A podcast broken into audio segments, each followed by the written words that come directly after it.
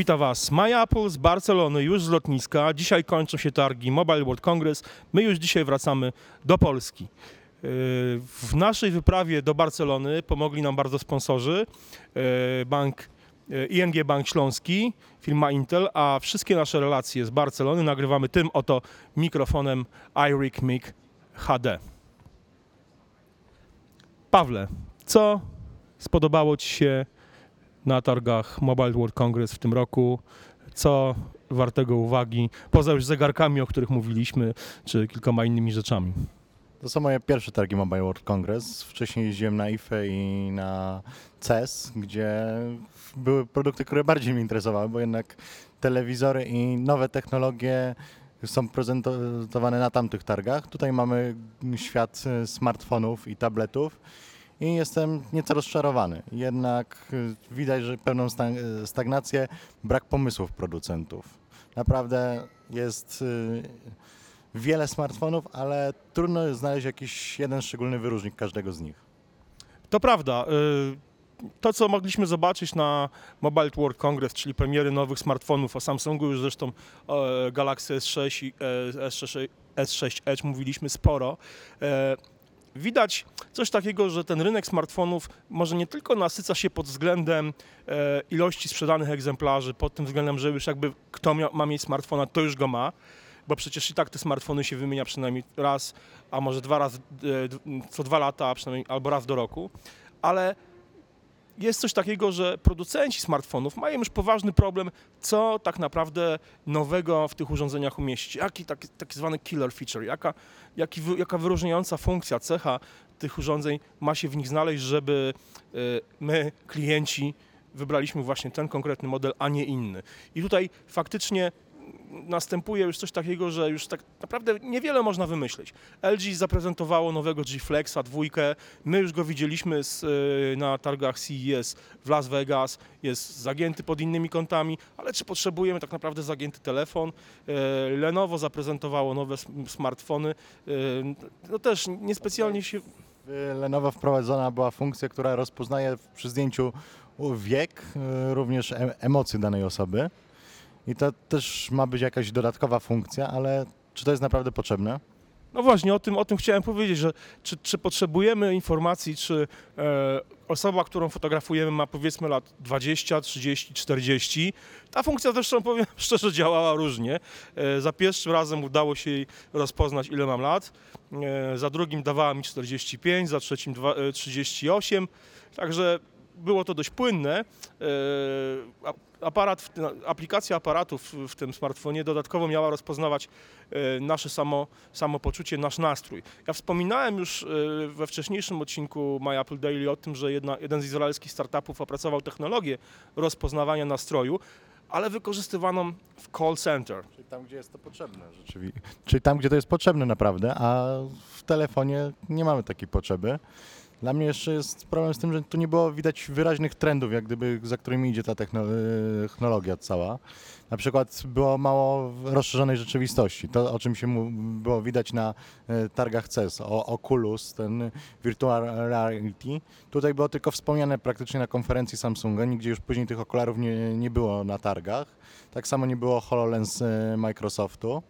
I jedyne stoiska to były producentów e, procesorów. Tutaj e, Intel się naprawdę wyróżniał. Później Alcatel miał również swoje stoisko z rozwiązaniami budowy sieci, rozwoju sieci komórkowej, jeśli chodzi o prędkość e, łącza. I tam były ciekawsze rzeczy niż na stoiskach samych producentów urządzeń mobilnych.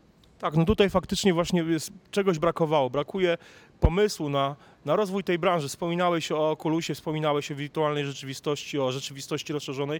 I, o, dla mnie osobiście tego typu e, po, e, konstrukcje są tak naprawdę tworzone na siłę. Mieliśmy już kiedyś, no, z 10 albo 15 lat temu, pierwsze próby e, zastosowania wirtualnej rzeczywistości w grach. Ok, teraz e, można powiedzieć o trochę większym sukcesie, lepszej technologii, ale dalej, wirtualna rzeczywistość nie jest e, okulary do, okulary do wirtualnej rzeczywistości. To nie są urządzenia mobilne.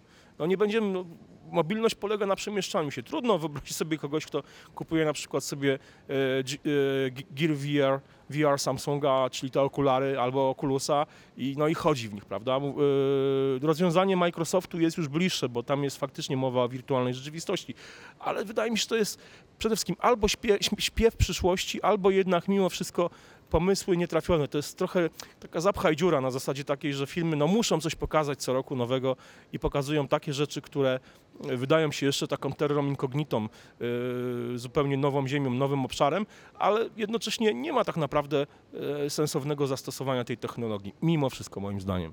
No, widać też zmierzch tabletów. Naprawdę było mało tabletów pokazanych na tych targach i jednocześnie totalną dominację Androida.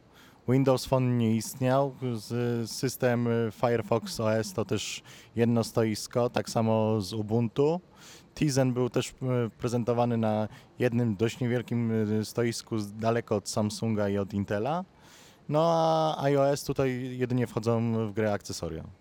No tak, ale tych iPhone'ów i Maców było widać bardzo dużo.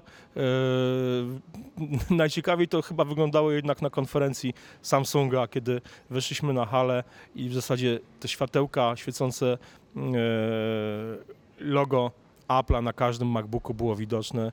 Eee, masa osób też fotografowała iPhone'ami, o czym mogliście się przekonać między innymi na Twitterze. Eee, Apple jak zwykle na tych targach oficjalnie nie jest obecne, chociaż w zasadzie było, bo przecież e, e, pracownicy Apple'a byli na stoisku e, IBM-a i doglądali, sprawdzali jak IBM promuje aplikacje stworzone właśnie przy, przy współpracy z firmą z Cupertino i tak jak już wspominaliśmy, nie można tam było robić zdjęć, nie można było filmować. Ale co do tabletów, masz rację. Faktycznie tych tabletów było, było mało. Jedyny chyba tablet godny uwagi to była Xperia od Sony. Tak, Xperia Z4, jeden z najsmutniejszych y, tabletów w tej chwili. No, ale to jest tablet na Androidzie z y, dodatkową klawiaturą. Jedyny plus jest taki, że ma preinstalowany już pakiet Office, ale kosztuje 3000 zł, więc to na y, tablet z, z systemem Android jest dość drogo. No tak. E, To przede wszystkim cena porównywalna z iPadem, prawda? Także tutaj. Już y, iPadem y, R2 z większą ilością pamięci. To prawda.